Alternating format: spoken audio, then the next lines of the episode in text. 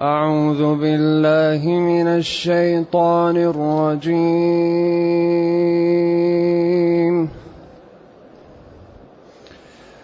بسم الله الرحمن الرحيم.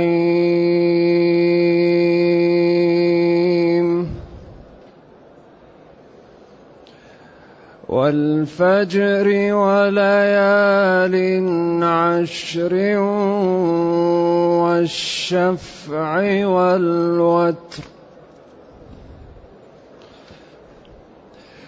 والشفع والوتر والليل إذا يسر هل في ذلك قسم لذي حجر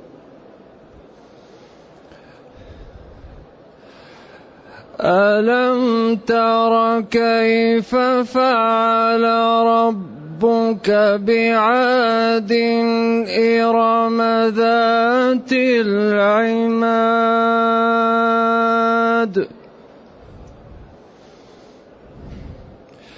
إرم ذات العماد التي لم يخلق مثلها في البلاد.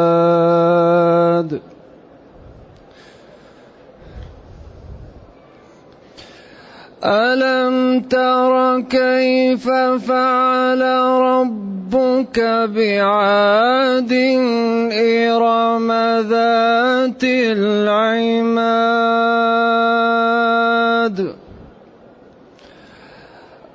التي لم يخلق مثلها في البلاد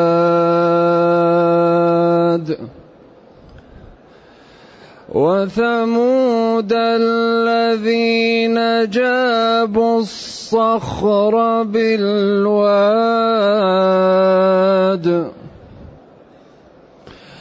وفرعون ذي الأوتاد الذين طغوا في البلاد فاكلوا فأكثروا فيها الفساد.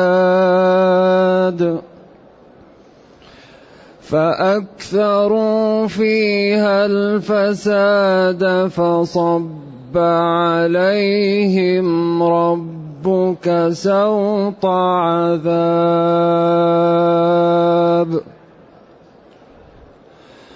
إن رب ربك لبالمرصاد.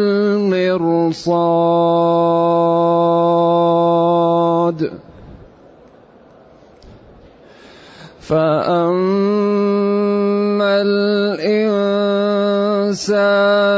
إذا ما ابتلاه ربه فأكرمه ونعمه فأكرمه ونعمه فيقول ربي أكرمن وأما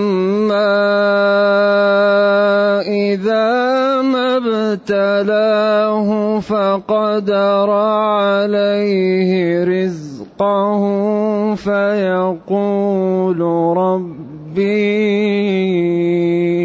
أهانن كلا كلا بل لا تكرمون اليتيم ولا تحاضون على طعام المسكين وتأكلون التراث أكلا لما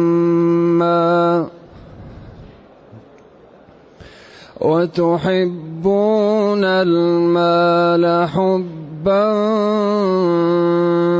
جما. كلا إذا دكت الأرض دكا دكا. وجاء ربك والملك صفا صفا.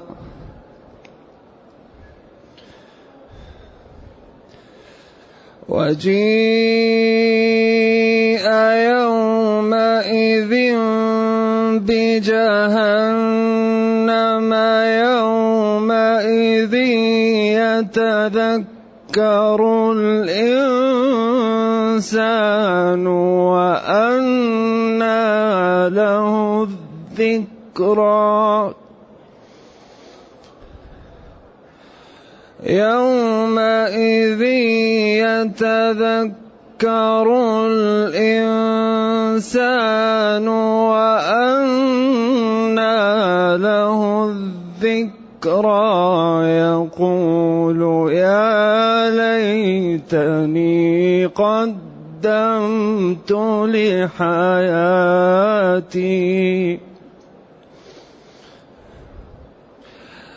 يقول يا ليتني قدمت لحياتي.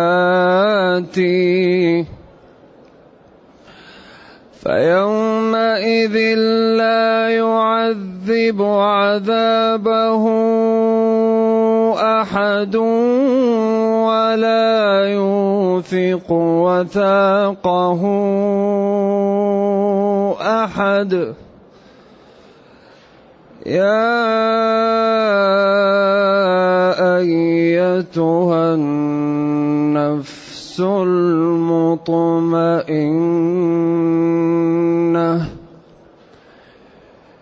ارجعي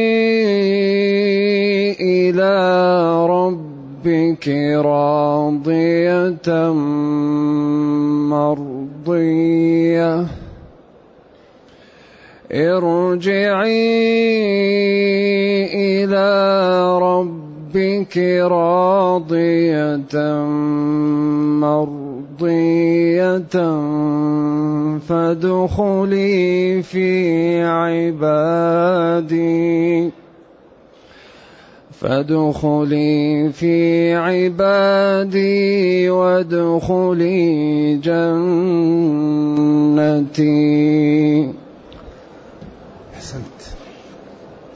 الحمد لله الذي أنزل إلينا أشمل كتاب وأرسل إلينا أفضل الرسل وجعلنا خير أمة أخرجت للناس.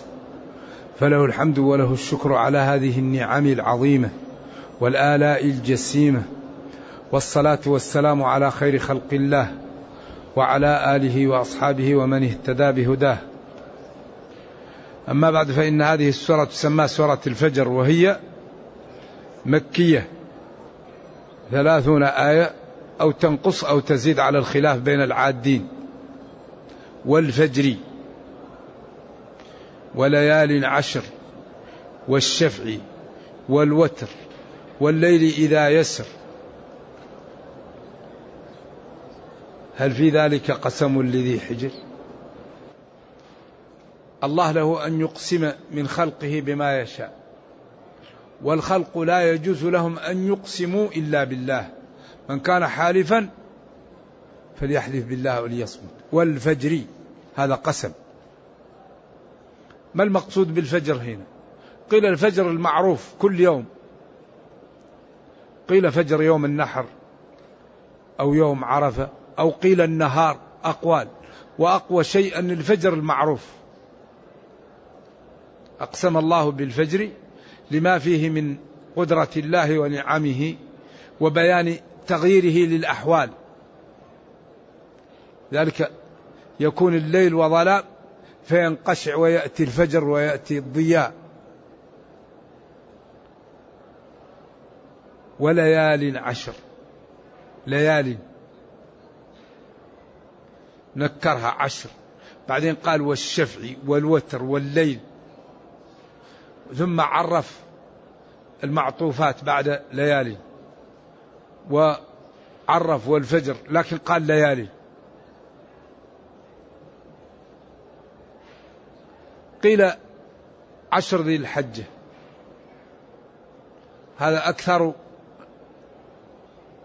قائلا إنها عشر ذي الحجة وقيل عشر من محرم تبدأ من بدايته إلى اليوم العاشر عاشوراء. وقيل العشر الأواخر من رمضان.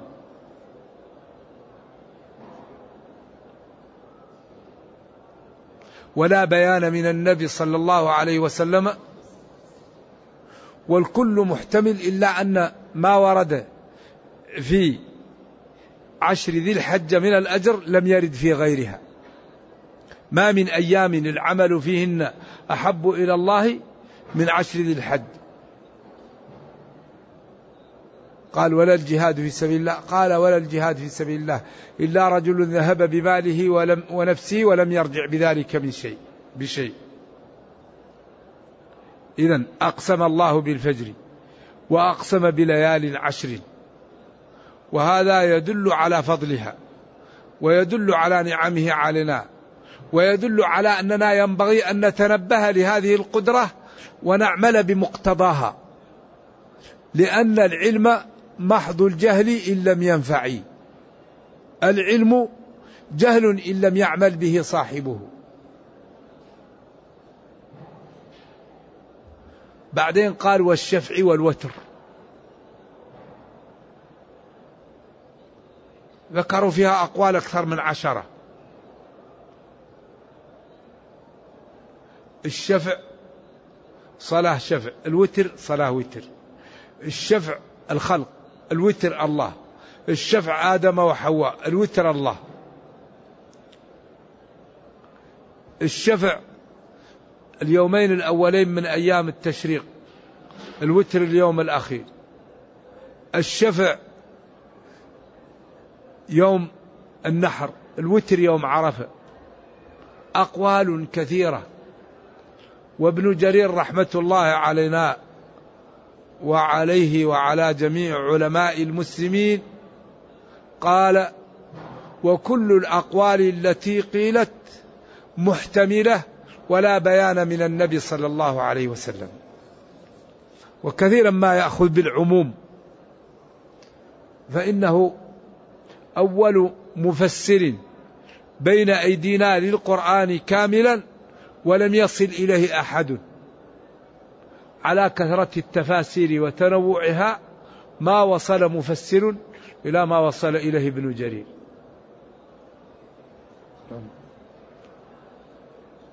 كان ابن خزيمة يقول ما رأى ابن جرير مثل نفسه ويقول الحافظ بن حجر في كتابه القيم العجاب يقول كل المفسرين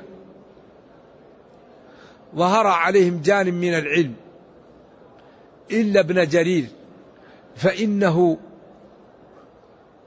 في تفسيره أتى بالحديث وأتى بالنحو وأتى باللغة وأتى بالقراءات وأتى بالفقه وأتى بالاستنباط وأتى بالترجيح فتفسيره سلم له فيه ما لم يسلم لغيره.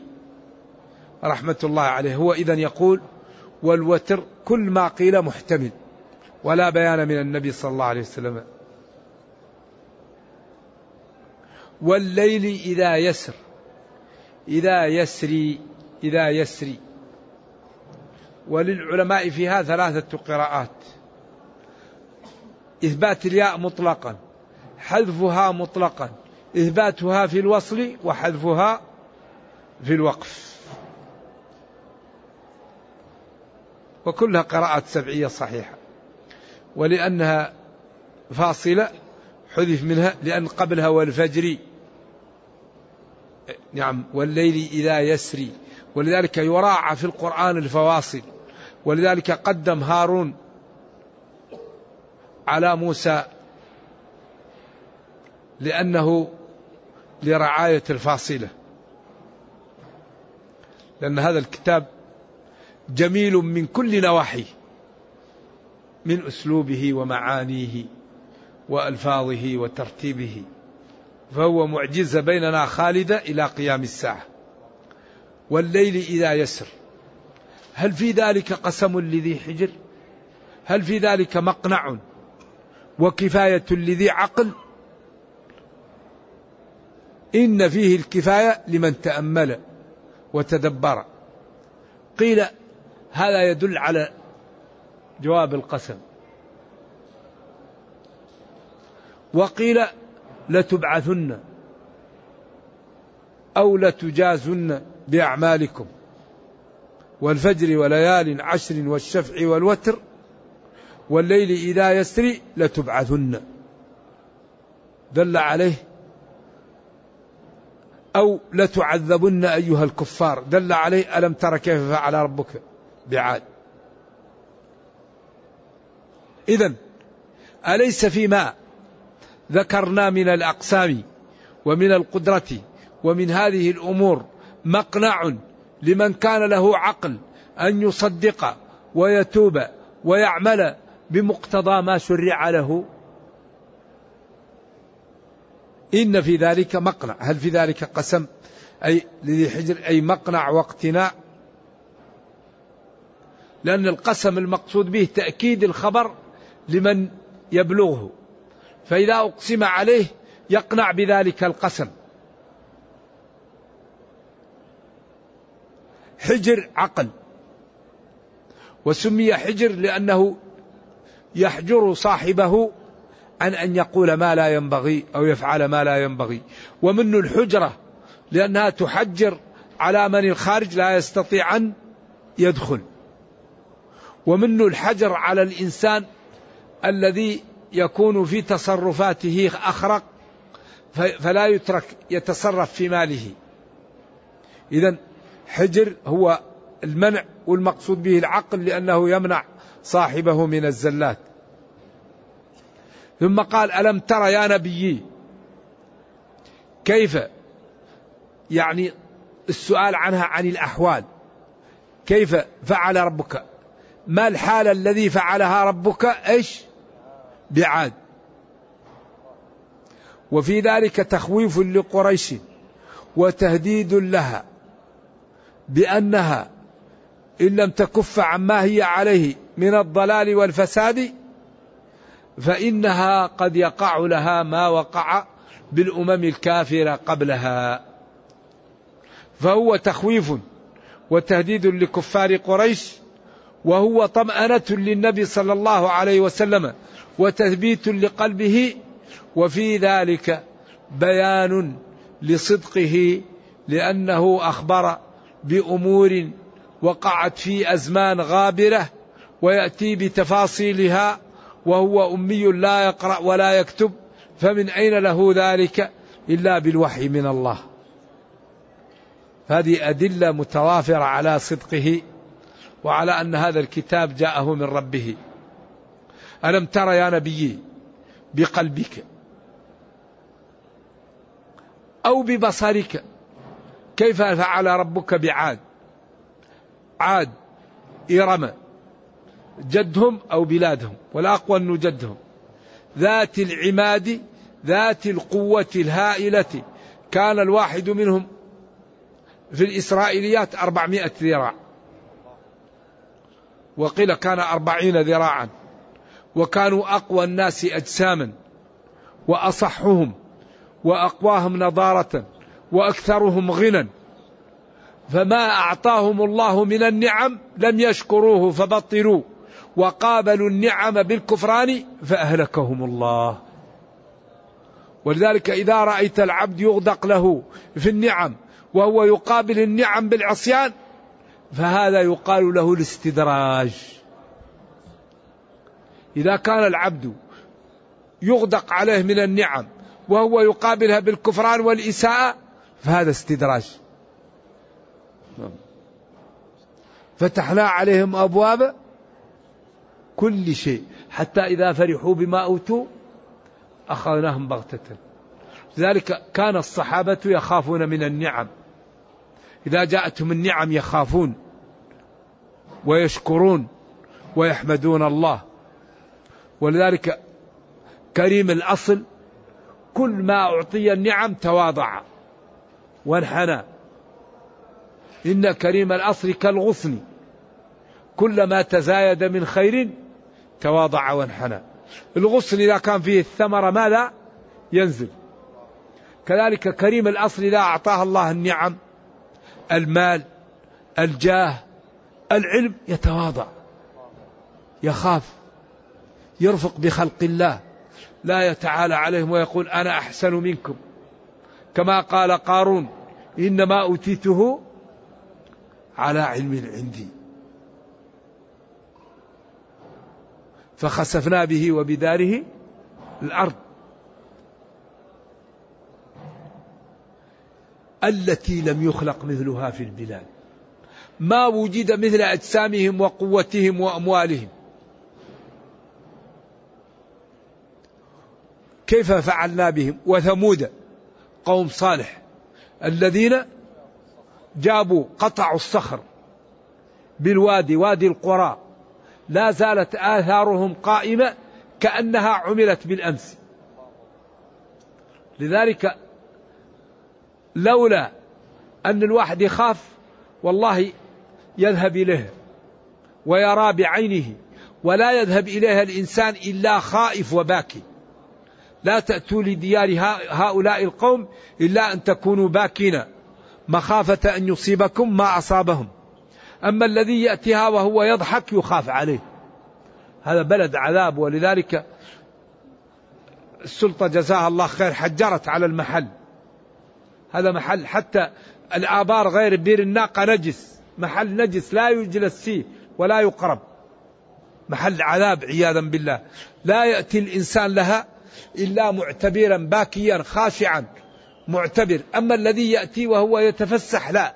يأتيها بشرط البكاء والخوف والاعتبار. هؤلاء الذين أعطاهم الله ما أعطاهم. كانت الحجار لهم مثل الأرض. ينحتوا من الجبال بيوتا. فارهين. فلما كذبوا أهلكهم الله. وفرعون ذي الأوتاد صاحب القوة الهائلة والجيش الكبير والشوكة أو صاحب الأوتاد التي كان يربط فيها من يريد أن يعذبه يديه ورجليه على القول المرجوح. الذين هؤلاء الثلاثة الذين ذكروا قوم صالح وقوم هود. أيوة. قوم هود اللي هما قوم هود نعم. وقوم يعني موسى فرعون. الذين طغوا في البلاد فأكثروا فيها الفساد. طغوا تجبروا. أكثروا فيها الفساد الظلم هذا يعملون ماذا؟ يعني يطلبوا المعجزات فإذا جاءتهم قتلوا الناقة. هؤلاء يدمرون الناس. هؤلاء يقتل ذكور بني إسرائيل ويخدم نساءهم. طغوا تجبروا. لذلك الإنسان إذا أعطاها الله النعم ولم يشكرها مآله للزوال. هذه الأرض لا يبقى عليها إلا العدل. لا تطغوا في الميزان. لا تطغوا في الميزان. أي إنسان يظلم على وجه الأرض مآله للزوال. قد يرجع سنة سنتين عشرة لكن مآله لا لا يدوم الظلم الذي يدوم على وجه الأرض العدالة. قال العلماء إن الله يبقي الدولة الكافرة العادلة ويزيل الدولة المسلمة الظالمة. لا يبقى إلا العدل. لذلك أخطر شيء على الأمم وعلى الشعوب وعلى الأفراد الظلم. الظلم ظلماته. اتقوا دعوة المظلوم. فالمسلم لا يظلم. لا يظلم سائقه. لا يظلم خادمه. لا يظلم ابنه. لا يظلم زوجه. لا يظلم أباه. لا يظلم جيرانه لا يظلم نفسه. لأن بعض الناس يظلم نفسه. لا يتعلم. هذا ظلم للنفس. يعمل ما يكلم عرضه. هذا ظلم للنفس. يقف مواقف التهم. هذا يظلم نفسه يشرب الحرام يظلم نفسه. يقعد عن الواجب يظلم نفسه. لا تظلموا أنفسكم. هذه النفس أمانة عندك. فلا يجوز أن تظلمها بأن تقتلها في غير سبيل الله. أو أن تشرب سما. أو أن تكلم عرضك. لا يجوز. إذا الظلم ظلمات. ظلم الإنسان لنفسه. وظلمه لخلق الله. هذا خلق الله. يرحمهم. ولذلك جعل في كل كبد رطب أجرا. لا يجوز أن تظلم المخلوقات. لذلك قال لا يجوز أن ترمي غرضا حيا إلا إذا كنت تريد أن تأكله. أما تأخذ شيء حي وترميه بالسلاح لتقتله لترمي لا يجوز. إذا أردت تتعلم الرماية ضع غرض غير حي. أما الحي لا لا يقتل إلا لغرض. إلا إذا كان مثل الفواسق السبعة التي تقتل في الحل والحرم. أما دابة لا تؤذي لا تقتل. ذلك دين جعل حقوق الإنسان وحقوق الحيوان وحقوق كل شيء شجرة تثمر لا تقطعها. شجرة لها ظل لا تنجسها. خليها حتى يأتي ضيف يجلس تحتها يستظل الناس فيها. دين رائع بالجمال والحسن. سبق لكل حق ولكل جمال ولكل شيء ينفع. لكننا نحن المسلمين عندنا موهبة في تضييع الفرص. المسلمون يضيعون الفرص. نحن الآن ينبغي أن ننقذ البشرية من النار. لما أعطانا الله من من الموارد ومن الخير ومن الشرع الذي تبيان لكل شيء. ينبغي أن نحل مشاكل العالم بديننا. لكن تجد أننا نائمون. نريد أن نأخذ الثمن والمثمون. نريد أن ندخل الجنة بدون ما نعمل. نريد أن نكون أقوياء بدون ما نتسبب. بدون أن نكون أتقياء بدون ما نقوم بالأعمال. نكون علماء بدون ما نقرأ. ما يمكن هذا. كل شيء له ثمن. كل شيء له ثمن. إذا لا بد أن يكون ثقافتنا الاهتمام بالأسباب. ومن أكبر ما ينبغي أن نهتم به العلم. كل شيء في الدنيا يقوى بالعلم. وكل شيء في الدنيا يضعف بالجهل. لا يوجد شيء أقوى للشعوب من العلم. فلذلك تكون ثقافتنا احترام العلم ومحبة العلم والبذل في العلم حتى يحب الناس العلم فيتعلموا فنرتقي فنقوى فنكون في المكان اللائق بنا. لا يدمر الشعوب مثل الجهل. والجهل يهدم بيت العز والشرف. تعلم فليس المرء يولد عالما وليس أخوه علم كمن هو جاهل. لا يوجد في الدنيا شيء أفضل من العلم. لذلك الأمم التي تشتري العلم وتبذل فيه هي أقوى الأمم والأمم التي تزهد في العلم ولا تعتني به هي أضعف. كل ما زهدت الأمة في العلم كل ما ضعفت. وكل ما بذلت الأمة للعلم وصرفت فيه كل ما قويت. بالعلم يقوى الاقتصاد بالعلم يقوى العقل بالعلم تقوى العلاقات بالعلم يقوى الدين. لأن العالم ما يقدر يعق والديه.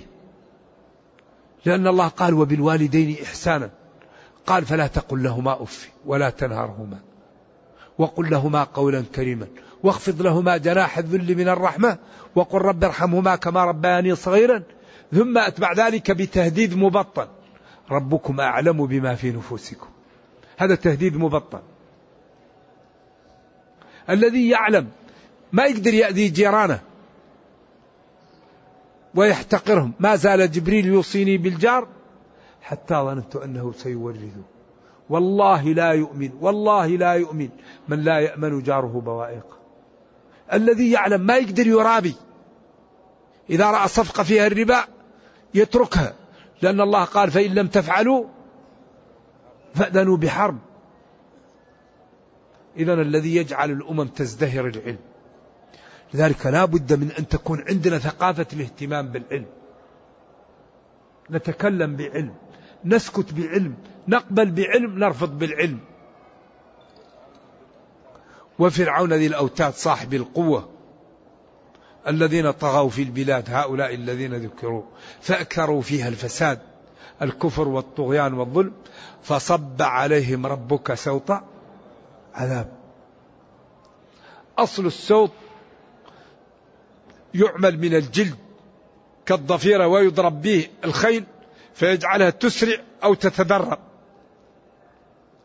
ثم استعمل لكل آلة يضرب بها. يقال لها السوط وهو تعبير عن إيقاع العذاب الشديد على هذه الشرائح التي كذبت وكفرت. صب عليهم.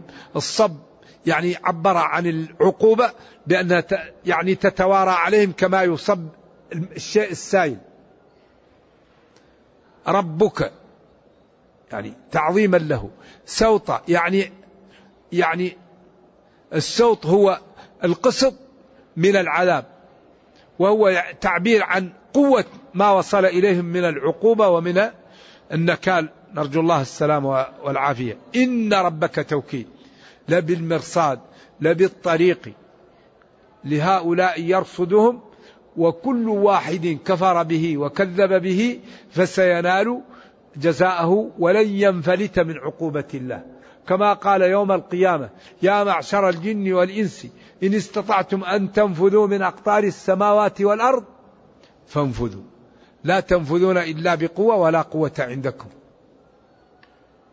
إذا يعني الله تعالى أوقع بهم العذاب الأليم. إن ربك لا بالمرصاد لبالرصد لهؤلاء الكفار وسيوقع كل واحد منهم في شرك عمله ويعاقبه عقوبة وفاقا لما فعل من المعاصي. ثم بين أن الكافر لا يفرق بين النعم والنقم وأن الله تعالى خلق الخلق للابتلاء ما خلقهم إلا ليختبرهم. وأن المال والجاه والقوة والجمال ابتلاء. وأن الفقر والضعف والدمامة ابتلاء. ونبلوكم بالشر والخير فتنة. أما الإنسان الكافر إذا ما ابتلاه ربه يعني ابتلاه بأن أعطاه مالا وولدا وجاها وشارة وخلقا جميل يقول ربي أكرمني يعني أنا أستحق ذلك. أكرمني لأني أستحق ذلك. وهذا كما قال قارون على علم عندي. وقال فرعون أم أنا خير من هذا الذي هو مهين ولا يكاد يبين؟ وأما إذا ما ابتلاه اختبره ربه فيقول ربي فقدر عليه ضيق عليه رزقه. قدر وقدر. يعني قدر يعني ضيق وقدر أعطاه الكفاية أو قريب منها فيقول ربي أهانني هذا عمله لي لإهانتي. إذا هو أول يقول فعل بذلك لاستحقاقه. والثاني يتسخط من الله. وكلا الأمرين لا ينبغي للعبد أن يفعله. إذا أكرمه يشكر وإذا ابتلاه بالفقر يصبر. ولذلك عجبا للمؤمن إن أمره كله خير.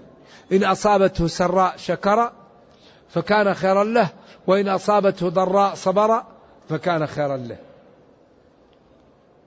فيقول ربي أهانا. لا كلا ليس الأمر كذلك. بل أنتم كفار ولا تهتمون بالموارد التي تجعل لكم حسنات كثيرة. تكرمون اليتيم. بل لا. بل أنتم لا تكرمون اليتيم. وهذا يدل على أهمية إكرام اليتيم. لأن اليتيم فقد أباه وهو صغير. والأب هو الذي يدفع عنه. فإذا مات أصبح لقمة سائغة للمجرمين وللقساة ولمن لا يخاف الله يضربه وينهره ويعذبه ويأخذ ماله. ذلك لما أخذ ربه. أباه وهو صغير أمر بإكرامه وعدم ظلمه. قال إن الذين يأكلون أموال اليتامى ظلما. إنما يأكلون في بطونهم نارا. قال وإن تخالطوهم فإخوانكم والله يعلم المفسد من المصلح. ما أجمل هذا الدين. لذلك اليتيم هذا عليه السياج. واحد يكون عنده أيتام يروح وينمي ماله بمالهم يا ويل يوم القيامة إن لم يتب أو يغفر له ربه. لا تنمي مالك بمال الأيتام. لا. نمي مالك ومال الأيتام. أو أفصل لهم مالهم. أما تخلط مالك بمال اليتيم والجميل تجعله لك والرديء تجعله لليتيم هذا لا يخفى على الله. ولذلك قال ولا تيمموا الخبيث منه تنفقون ولستم بآخذيه إلا أن تغمضوا فيه. بعض الناس إذا أراد أن يتصدق يأخذ المال الذي لا يحبه لا ينبغي. لا تتصدق إلا بما تحب. أنت هذا تعطيه لمن؟ تعطيه لله. فأنظر في أحب مالك إليك. هو الذي تعطيه لله. كما فعل أبو طلحة. لما سمع قول الله تعالى لن تنالوا البر حتى تنفقوا مما تحبون. نظر فإذا هو أحب إليه شيء حديقة بيرحى حديقة عنده جميلة. فلما طارت الحمامة ما استطاعت أن تخرج لتشابك الأشجار. قال له يا رسول الله بستاني بيرحاء هو في سبيل الله خذه. هو لك يا رسول الله. قال رسول الله صلى الله عليه وسلم بخ بخ. بخ بخ. اجعله إيش؟ في قرابتك. لو كان شيخ من مشايخ الصوفية في هذا العصر جاءه تلميذ وقال له أنا حديقتي هذه لك. يقول له بخ بخ اجعلها في سبيل في قرابتك أو يقول له جزاك الله خير أتي بها. الآن أي شيخ الآن من الشيوخ؟ الذين نرجو الله تعالى أن يغفر لنا ولهم يتخذون هذه الطريق لأمور الله أعلم بها لأنه المشيخة هذه لا بد إذا مات الواحد يكون ولده شيخ ولو لم يقرأ والذي لا يتعلم لا يكون عالما. ما يمكن يورث إلا المال. أما العلم من تعلم يكون عالم ومن لم يتعلم لا يكون عالم. لكن شيخ الصوفية إذا مات لا بد أن يكون ولده شيخا. وكان ينبغي أن يضع أورع الطلاب بدله. إذا كان هذا إيش؟ دين. أما الذي يورث المال والملك. أيضا بل لا, لا تكرمون اليتيم. وهذا عيب ونقص ويدل المفهوم على أن إكرام اليتيم من الدين وأنه منقبة ومنزلة عظيمة في الإسلام. ولا تحضون ولا تحاضون. تحضون أو تتفاعلون ذلك. بعضكم يحض بعض على طعام المسكين. المسكين الذي لا يجد ما يكفيه. هذا ينبغي أن نتعاون ونفطن ونسد حاجته. ولا نجعله يتكلف يمد يده. عيب على المسلمين أن يتركوا شرائح منهم تمد يدها. هذا لا ينبغي للفضلاء. ينبغي للفضلاء أن يكون بينهم تعاون وبحث عن الفقراء فيساعدوهم. والذي يسأل من غير حاجة ينبغي أن يقال له اتق الله. المسألة ضرورة. فلا يحل للمسلم الذي لا يحتاج أن يسأل. لأن هذا أمر لا يجوز لا تحل المسألة إلا لثلاث. مبين. رجل أصابته ماله جائحة رجل تحمل حمالة رجل لم يجد شيئا حتى قال ثلاثة إن فلان أصابته الفاقة. ما وجد شيء يوم ولا يومين ثلاثة فله أن يسأل. أو تحمل حمالة بين ناس لكي لا يقتتلوا. يسأل حتى يسدها. أو حرق بيته وماله. هذا الذي أما غير الثلاثة لا تحل المسألة لهم. وهي ضرورة تقدر بقدرها. فينبغي للمسلمين أن يتعاونوا. ومن التعاون على البر أن لا نترك المسلم يحتاج إلى أن يسأل. وأن نحاول أن نجعل كل مسلم يستطيع أن يعمل نهيئ له العمل. ولا نترك مسلما عاطلا. لأن ترك المسلمين من غير عمل هذا يسبب ما لا ينبغي. ينبغي أن يكون كل مسلم له عمل. لا يجلس المسلم عاطل. ولذلك عبادة الرجال منافع للمسلمين. الرجل يشتغل أفضل من أن يكون يصلي النوافل. يعني كون أن الإنسان يشتغل ليسد حاجة الفقراء أفضل من إنسان يصلي النوافل. لأن هذه المنفعة متعدية وهذه المنفعة قاصرة على صاحبها. والمنفعة المتعدية أفضل. لذلك عمر لما وجد شاب وقت العمل في المسجد نهره. قال من ينفق عليه؟ قالوا أخوه. قال أخوه خير منه. وقال الفقهاء من جلس في المسجد وقت العمل فقد ألحف في السؤال. قال الفقهاء من جلس في المسجد وقت العمل فقد ألحف في السؤال. لأنه إنسان يجلس وقت العمل في المسجد. يعني أنا ما يعني انتبهوا لي. هكذا الفقهاء. لأنهم كانوا يعني عندهم إحساس رهيب ويفطنون لإخوانهم. أما الإنسان الآن فتجد المسلم يتعرض للمسلم ولا ينتبه له.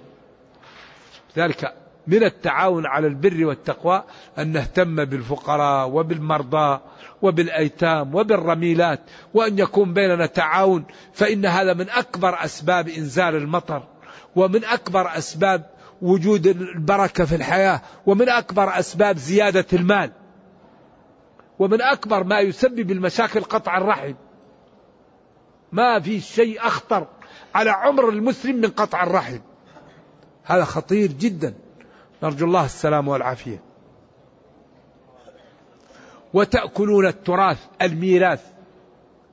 أكلا لما يلم ميراثه وميراث اليتيم وميراث الأرملة وميراث المرأة فيأخذون هذا. وكل هذه أوصاف معيبة ينبغي للمسلم أن يحذر منها. وتحبون المال حبا جما غاية. المال تحبه بحيث تأخذ مال اليتيم تأخذ مال الفقير تأخذ مال بالربا. أي طريقة تكسب بها مال تأخذها. الحلال ما حل في اليد. هذه مشكلة. كلا ليس الأمر ما تفعلونه إذا دكت الأرض دكا. دكت يعني سويت. دكا بعد دك حتى أصبحت هباء. وجاء ربك مجيء لائق بجماله بجلاله وكماله بلا كيف.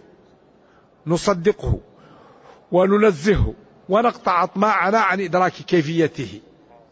والملك الملائكة صفا صفا. صف ورا صف ورا صف. وجيء يومئذ يوم القيامة بجهنم. لها سبعون زمام كل زمام عنده سبعون ملك يجرونها. تكاد تميز تكاد تتميز من الغيظ.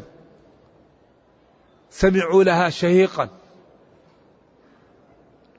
يومئذ يتذكر الإنسان يتعظ يفهم يرجع يندم وأنى له الذكرى. وأنى له نفع الذكرى ونفع التوبة ونفع الندامة. لأن الوقت انتهى. لذلك نحن الآن في الدنيا. نحن الآن في دار الدنيا. التوبة مقبولة. والحسنة بعشر أمثالها. ولا يهلك على الله إلا هالك. فالبدار يا أحب البدار. البدار يقول هذا الكافر يا ليتني قدمت لحياتي. يا ليتني قدمت في دنياي ما ينفعني لحياتي الأخروية الباقية. أو يا ليتني قدمت لحياتي الدنيا ما ينفعني في هذا الوقت. فيومئذ يقول ذلك لا يعذب عذابه أحد. هذا يوقع به من العذاب ما لا يقع لغيره. ولا يوثق وثاقه أحد. يعذب ويوثق الله. يعذب ويوثق هو. والمعنى متقارب والمقصود أنه يوقع عليه من العذاب ويوثق من الوثاق ما به يندم ويتألم ويتجرع. الكفر والمعاصي واللعب الذي فعله في الدنيا. وهذا يقال لنا ونحن على دار في دار الدنيا فينبغي أن نعتبر أن نعتبر ونقلع ونتوب ولم نكلف المستحيل. ربنا لم يكلفنا مستحيل. وما جعل عليكم في الدين من تاب تاب الله عليه. إن الله يغفر الذنوب جميعا. التوبة تجب ما قبلها. الحسنة بعشر أمثالها السيئة بواحدة. فلينبغي نبادر نبادر. ثم تأتي الشريحة الأخرى التي أتعبت نفسها بالعطش والصوم والصدقة وبذل المعروف وكف الأذى وطلاقة الوجه ومساعدة الأيتام والجيران والإخوان والسعي في نفع الإسلام والمسلمين. يا أيتها النفس المطمئنة. في هذا اليوم الذي يفزع فيه الخلق نفس مطمئنة. ما تخاف. لأن الله أمنها والملائكة بشروها وأفعالها جعلتها سيماهم في وجوههم من أثر السجود. يا أيتها النفس المطمئنة أرجعي عودي من البعث. إلى جزاء ربك وما أعد لك وجواره. راضية راضية بما قدم لك من الخير ومن الجزاء. يعني من الأجر الذي عملته في الدنيا. مرضية. نعم. أرضيت ربك بما فعلت. فادخلي في جملة عباد الصالحين المكرمين. أو ادخلي أيها الروح في عبدي الصالح. وادخلي جنتي. ادخلي جنتي التي أعددتها لكم. نرجو الله جل وعلا أن يرينا الحق حقا ويرزقنا اتباعه وأن يرينا الباطل باطلا ويرزقنا اجتنابه وأن لا يجعل الأمر ملتبسا علينا فنضل. اللهم ربنا أتنا في الدنيا حسنة وفي الآخرة حسنة وقنا عذاب النار. اللهم اختم بالسعادة آجالنا واقرم بالعافية غدونا وآصالنا واجعل إلى جنتك مصيرنا ومآلنا. سبحان ربك رب العزة عما يصفون. سلام على المرسلين. الحمد لله رب العالمين. وصلى الله وسلم وبارك على نبينا محمد وعلى آله وصحبه. والسلام عليكم ورحمة الله وبركاته.